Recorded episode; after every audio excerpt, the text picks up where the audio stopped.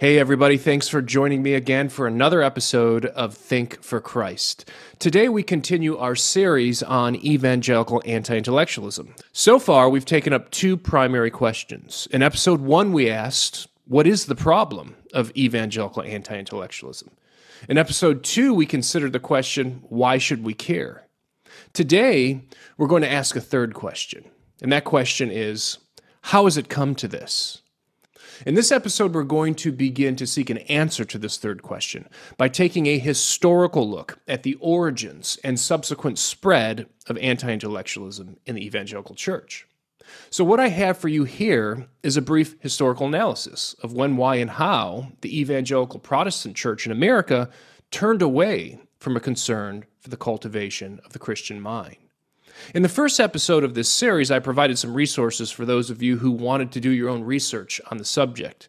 Here I'd like to add three more that I have found useful.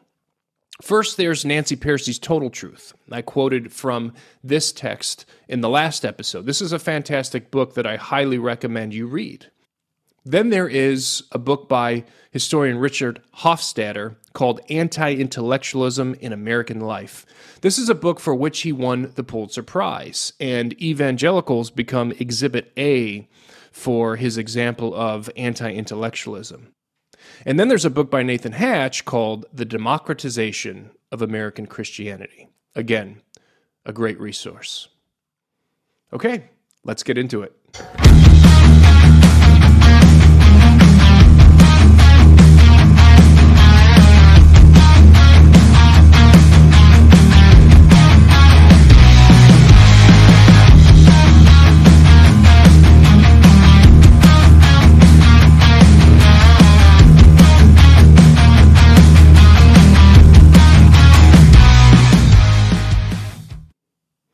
If you are a Christian, you're part of a rich intellectual tradition stretching over the last 2,000 years of human history. Although many in the evangelical community are unaware of this, the Christian church, including Protestants, Catholics, and Orthodox, has produced some of the greatest thinkers this world has ever known. Christian intellectuals deeply penetrated every facet of scholarship, such as philosophy, physics, chemistry, biology, astronomy, mathematics, politics, and of course, theology. When it comes to historical intellectual giants, the Christian tradition is utterly unmatched. It really is an embarrassment of riches.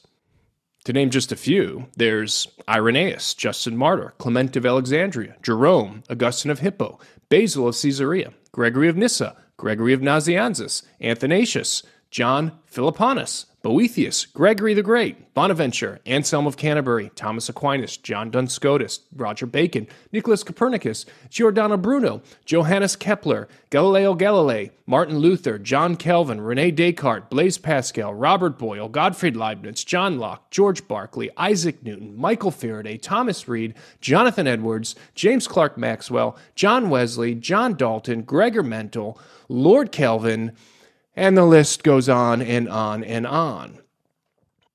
It was Christians who started the first universities in Europe and who planted schools and colleges everywhere their missionaries have gone, spreading culture, knowledge, and technology around the globe. It's no accident that science itself began in Christian Europe and not somewhere else like China or India. It was the Christian belief in a rational God who created a rational mind equipped to understand an intelligible cosmos that provided both the necessary theoretical foundation as well as the motivation to study and learn about the natural world that God had made. Men became scientific because they believed that there were laws of nature that could be discovered.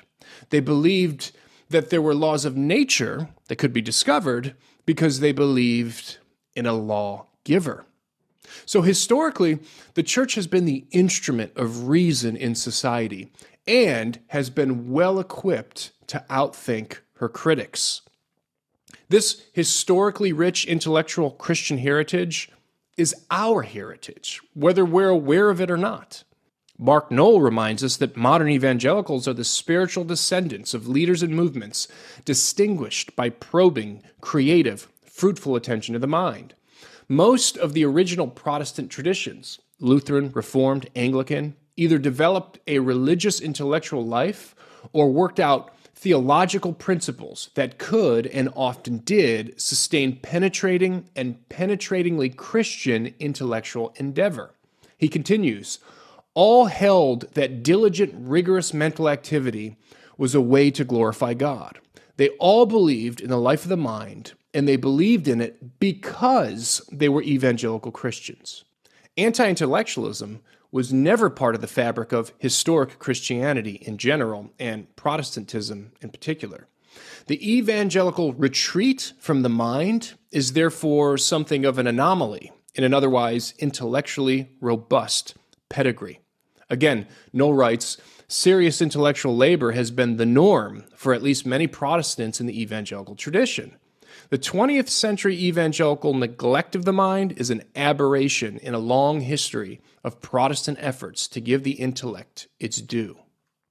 Now, this is even true of American evangelicalism, at least in the early years. For roughly the first 200 years or so, the Protestant church in this land carried forward the rich tradition of a cultivated Christian intellect.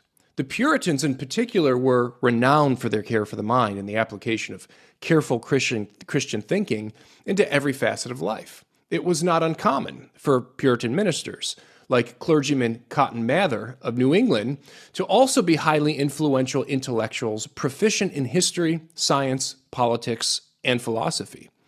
Puritans highly valued education and learning as critical to the formation of a godly society. In New England, the Puritans led a reform in education with the Massachusetts education laws of 1642 and 1647. The Puritan standards of education were extremely high, and they put our current public educational curriculum to utter shame. For example, Puritan children were expected to learn Latin, Greek, and Hebrew so that they could read all the classical works of history in their original languages. Historian Richard Hofstadter writes in his book Anti Intellectualism in American Life It is doubtful that any community ever had more faith in the value of learning and intellect than Massachusetts Bay. In its inception, New England was not an agricultural community, nor a manufacturing community, nor a trading community. It was a thinking community, an arena and mart for ideas. Its characteristic organ being not the hand, nor the heart, nor the pocket, but the brain. He says, probably no other community of pioneers ever so honored study, so reverenced the symbols and instruments of learning. For this reason, Os Guinness refers to the Puritan period as the golden age of the American Christian mind. This, of course, was the age of Jonathan Edwards, one of the greatest minds America has ever produced. Edwards was a Congregationalist pastor in the Puritan tradition who possessed a powerful intellect and was conversant in the philosophy and science of his day. He wrote profusely, and his sermons, books, and study notes have edified the American church for generations. Edwards had a massive impact on colonial America and was the intellectual shepherd of the Great Awakening, an event we'll say more about in a moment. The Protestant Church of the American colonies was deeply committed to caring for the mind and had a massive influence on early American society. Indeed, many today have forgotten that American higher education rests upon the foundation of evangelical Christianity. Now, it may come as a surprise to know that almost every Ivy League university was founded by conservative Christians for the primary purpose of educating their ministers. Here I'm talking about colleges like Harvard, Yale, Princeton, Rutgers, Brown, and Dartmouth. The original seal of Harvard College communicated its purpose and mission. It was Christo et Ecclesia, for Christ and church. The schools established by the Protestant Christian community provided the most advanced training of any schools in America. Even as late as 1839, 51 of the 54 presidents of America's colleges were clergymen, and most of these were evangelical. Now, all this goes to show that the evangelical church in America has very strong intellectual roots. So, what happened?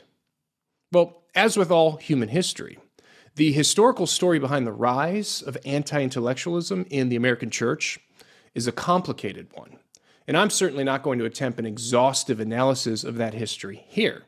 Not only am I not qualified for such a task, but it would make for a very long and boring episode.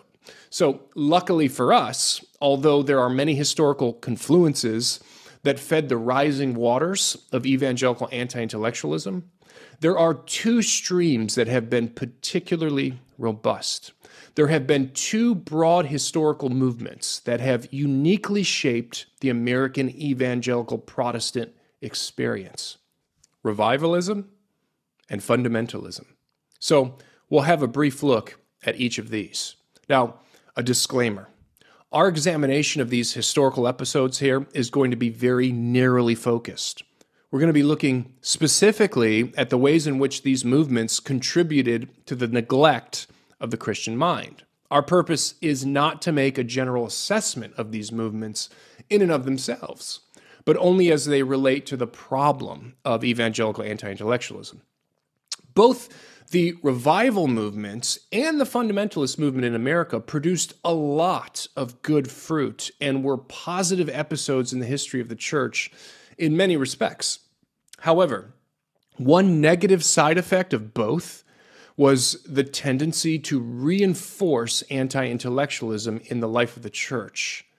So let's see how, beginning with revivalism.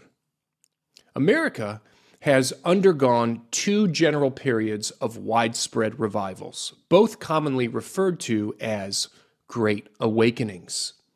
The First Great Awakening began in England, and it swept over the 13 colonies in the 1740s.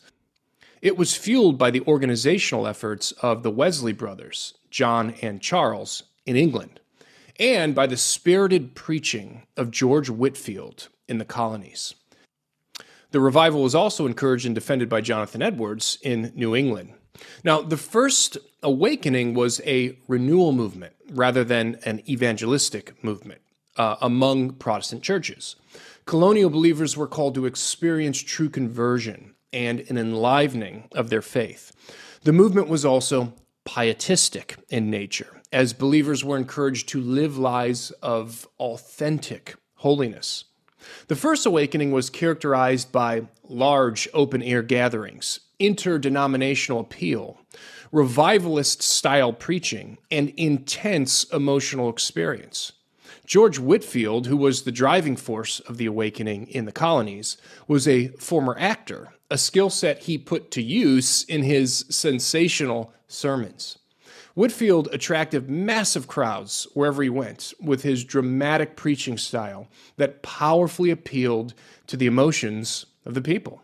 Although the movement appealed to the passions, it achieved an uncommon balance of piety and rationalism, being characterized by both emotional zeal as well as an emphasis on theology and scholarship.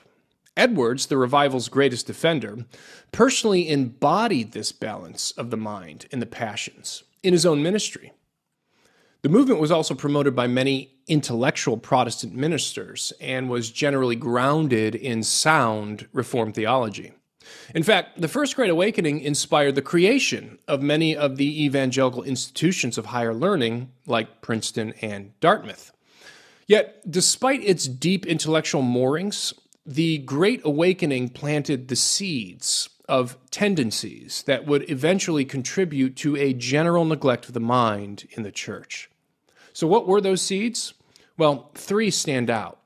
First, there was conversionism, or the emphasis on the immediate and subjective conversion experience as a one time emotional event. The conversionist drift tended to shift the focus of the Christian life toward religious experience while downplaying the cognitive elements of the faith. Then there was populism, the shift in authority from an ecclesiastical class of consecrated ministers toward the ordinary believer who has the right to interpret and understand the faith for himself. The populist drift tended to pit the simple man and his Bible on the one side against the professional clerical class with their learning and credentials on the other. Theological education will gradually begin to be seen as leading to a kind of elitism and spiritual deadness. Populism laid the foundation for what would become the growing negative attitude regarding church authority, tradition, and history, as well as a general suspicion of learning and scholarship. And then there was individualism, or the stress on the individual experience, devotion, and holiness of the believer in isolation from the larger Christian community.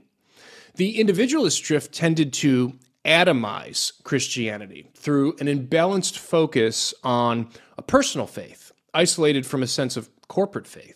One's faith would no longer be seen as intimately connected to the local Christian community, and piety and holiness no longer connected to a sense of corporate spirituality. And this eventually led to the rejection of corporate statements of faith, such as creeds and confessions. And it led to an understanding of faith as primarily being the domain of the individual, detached from a local congregation. Now, again, these were just seeds planted in the First Great Awakening. Overall, the revival was, as I said, well balanced, with a strong emphasis on both the passions and the intellect. Now, the seeds of anti intellectualism planted in the First Great Awakening came to full bloom in the Second Great Awakening. What we call the Second Great Awakening was actually comprised of a series of revivals that swept across the young American nation, and especially the South and frontier lands in the first half of the 19th century. It was during this period that we get the famous revival camp meetings that could last for days and even sometimes weeks on end. This was the age of the rugged circuit rider who would brave the dangers of the frontier, riding from town to town, spreading revival. This time also witnessed the explosive growth of the Methodist and Baptist denominations. Like the first awakening, the second awakening was also characterized by intense spiritual enthusiasm, fervor, and emotion. However, unlike the first, the second awakening lacked the healthy balance between the Christian mind and the passions. It had neither the theological depth nor the intellectual leadership provided by men like Whitefield and Edwards, and was instead largely promulgated by poorly trained itinerant preachers consisting mostly of simple farmers with minimal education. As a result, the movement, especially in the South and on the frontier, became increasingly emotionalist, populist, individualist, and generally anti intellectual. One unfortunate result of the revival was a growing disdain for the things of the mind. Now, between the first and second Great Awakenings, there was, of course, an earth shattering event for the colonies the American Revolution and War for Independence. Such a massive event in the life of the new nation could not help but affect the churches in America. In fact, historians point out that the single most distinctive feature of the Second Great Awakening, as opposed to the first, was the so called democratization of American Christianity. The Second Awakening was especially marked off from the first by its unreflective adoption and absorption of the political ideology of the American Revolution. Many saw the revival movement as a continuation of the American War of Independence. Just as American citizens had cast off civil tyranny, so American Christians were now called to cast off ecclesiastical tyranny. The modern political values of autonomy and popular sovereignty were adopted and popularized by the revival preachers and leaders. The concept of self governance in politics functioned as a model of personal autonomy in religion. Spiritual liberty was often equated with political liberty. Evangelicals felt the call to establish a religion of the people, by the people, and for the people. The rhetoric of the revolution was uncritically transferred from the political to the religious arena. Church authority was often denounced as tyranny. Creeds and liturgies were called popery and priestcraft. Corporate statements of faith, confessions, and theological formulations were seen as man made devices intended to keep believers bound to clerical tyrants. Christians were encouraged to liberate themselves from all forms of natural authority, whether that be church, state, teachers, even the family. Revivals became a public defiance of traditional religious authority. As the desire to establish a new order politically spilled over into the church, a movement began to grow to start a new order ecclesiastically. There emerged a growing idea that the church had become corrupted from its original intent and was in need of revolution, in need of a new start. Thus began the so called Restoration Movement in America, which was an effort to restore the church to the place of the original purity which belonged to the primitive apostolic church. Just as a revolution had started a new country, so the church had to be started over again, this time on the New Testament alone. The Restoration movement further fractured the Protestant church in America and led to the formation of the first indigenous American denominations the Churches of Christ, the Disciples of Christ, and the so called Christian churches.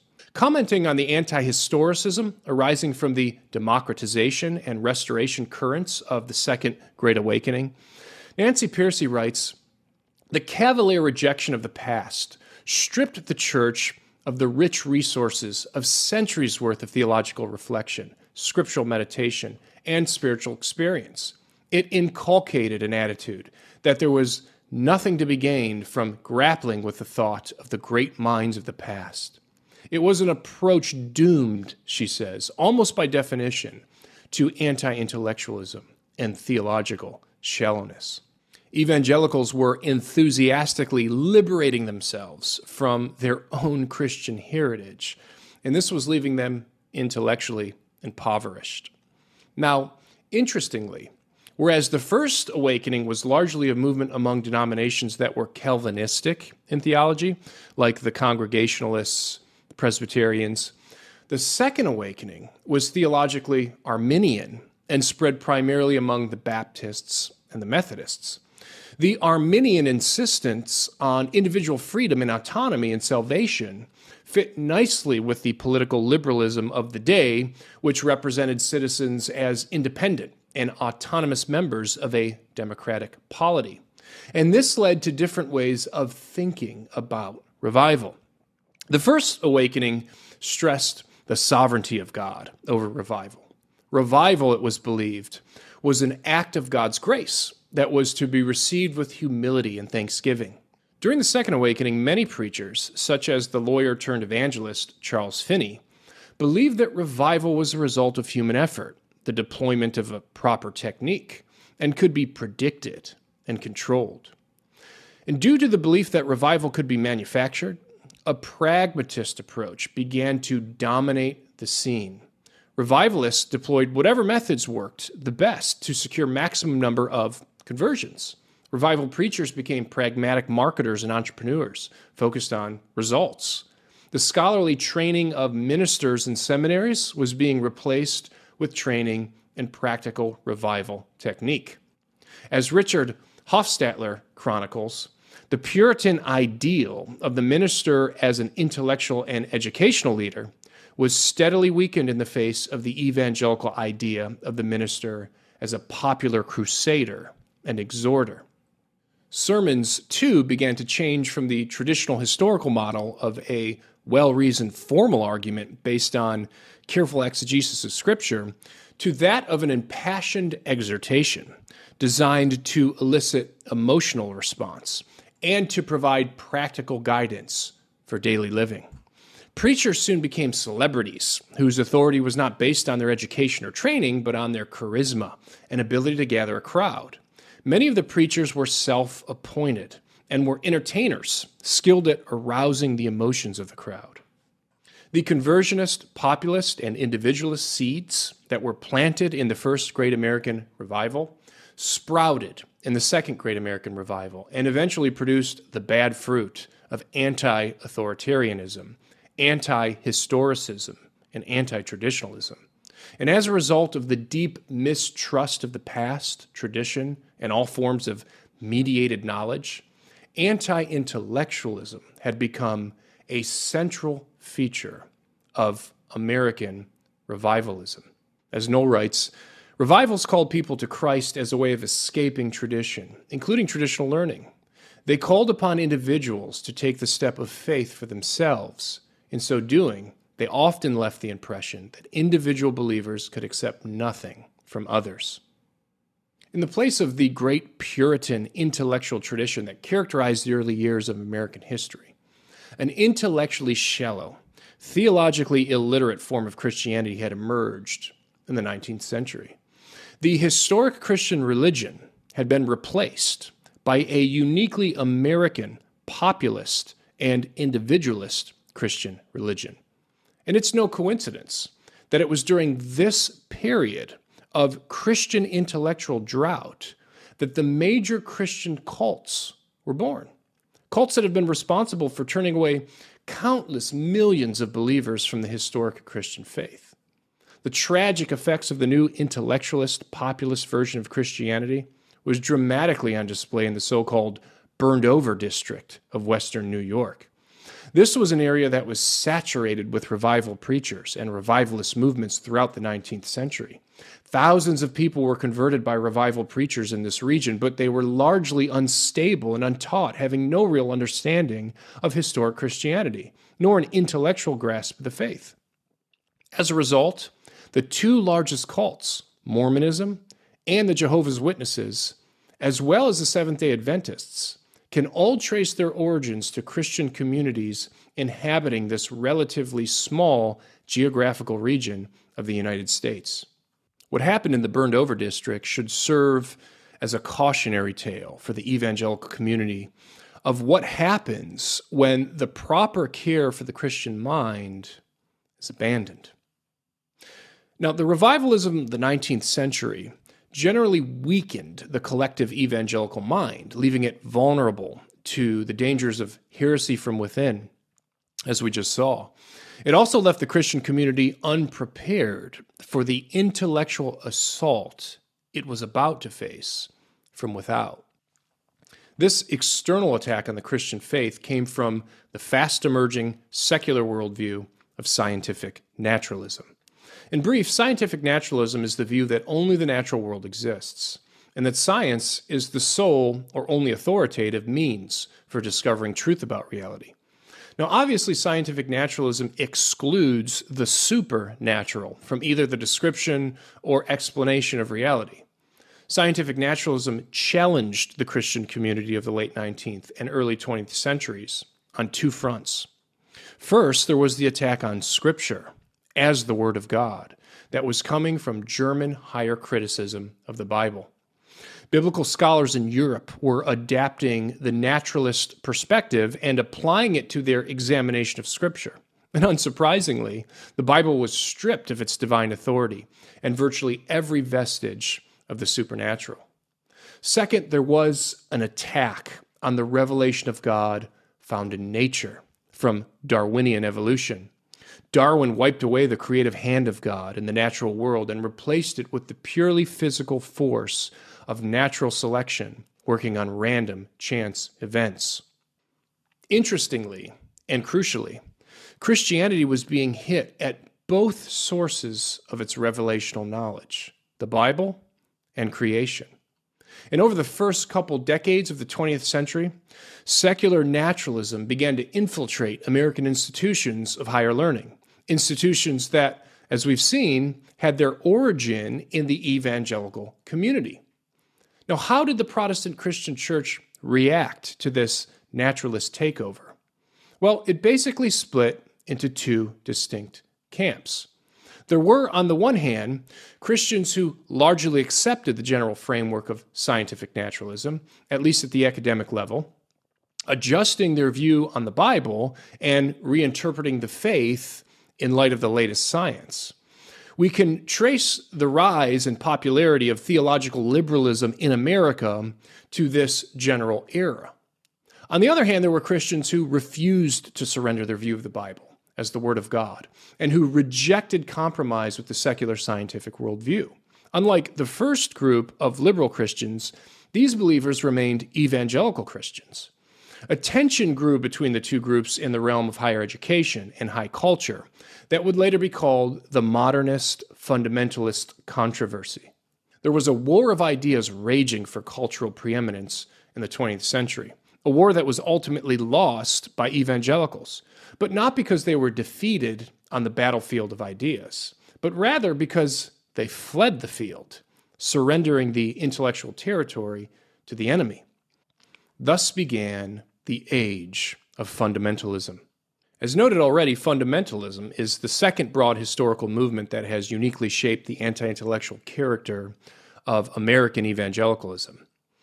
In their admirable zeal to protect the basic teaching of historic Christian orthodoxy, thinking believers everywhere retreated from the universities instead of defending the universities that were their intellectual heritage and fighting for the cause of Christ there, they left them to be inundated by the rising floodwaters of scientific naturalism.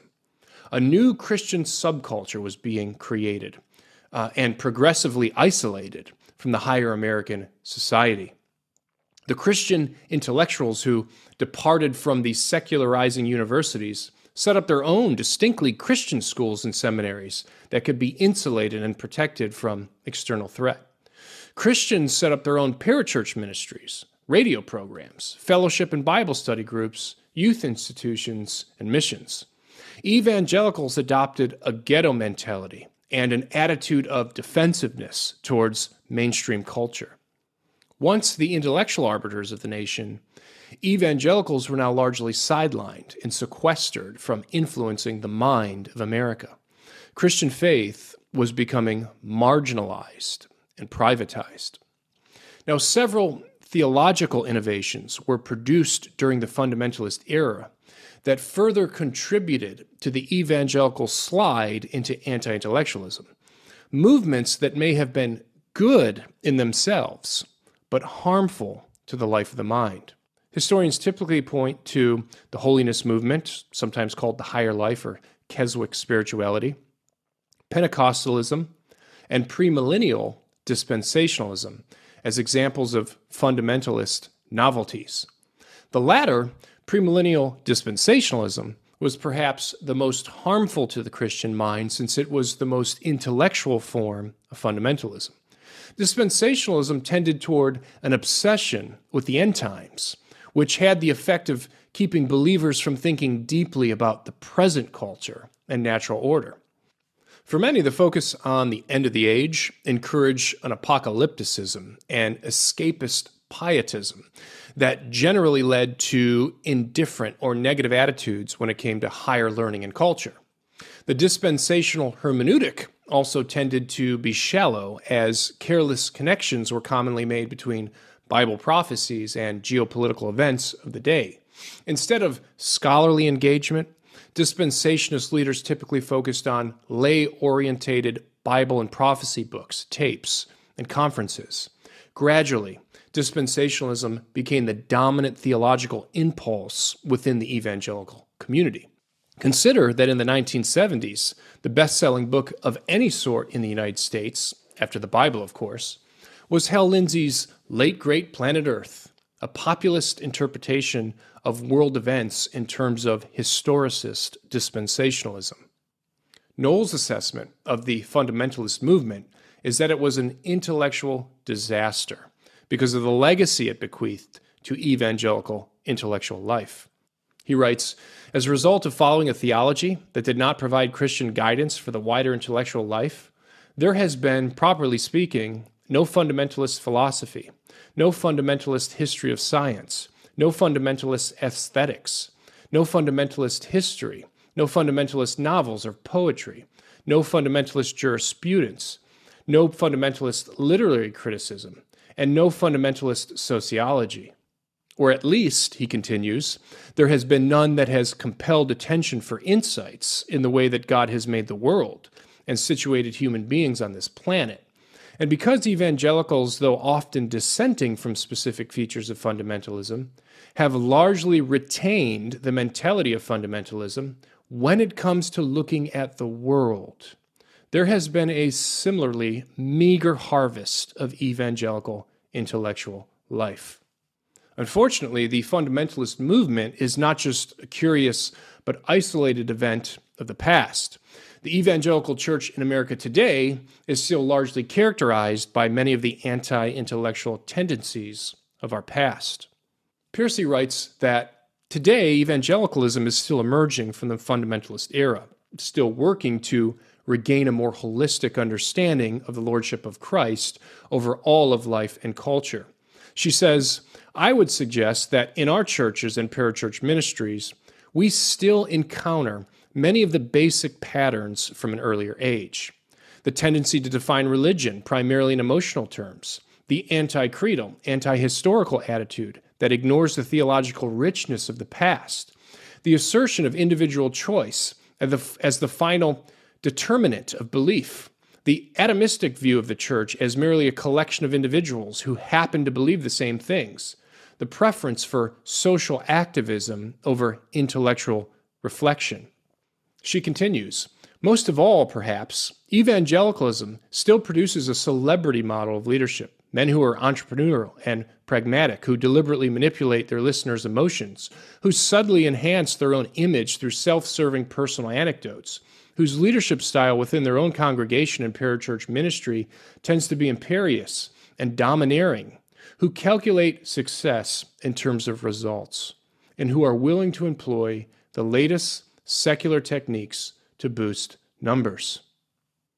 By understanding the historical sources of tendencies and trends that continue to shape the character and disposition of the evangelical mind today, we're in a better position to diagnose our current struggles and to craft tools to correct them.